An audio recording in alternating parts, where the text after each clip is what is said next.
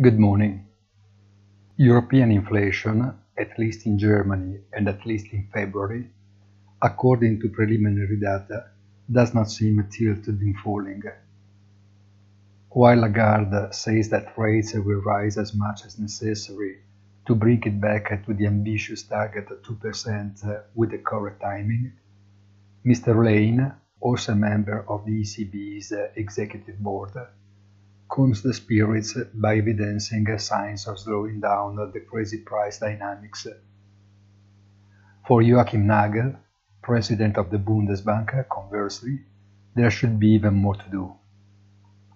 It is therefore not surprising that the whole European yield curve climbs another step. If anything, the movement is still compact and without significant deviations for anyone. Have a nice day and please visit our site easy-finance.it.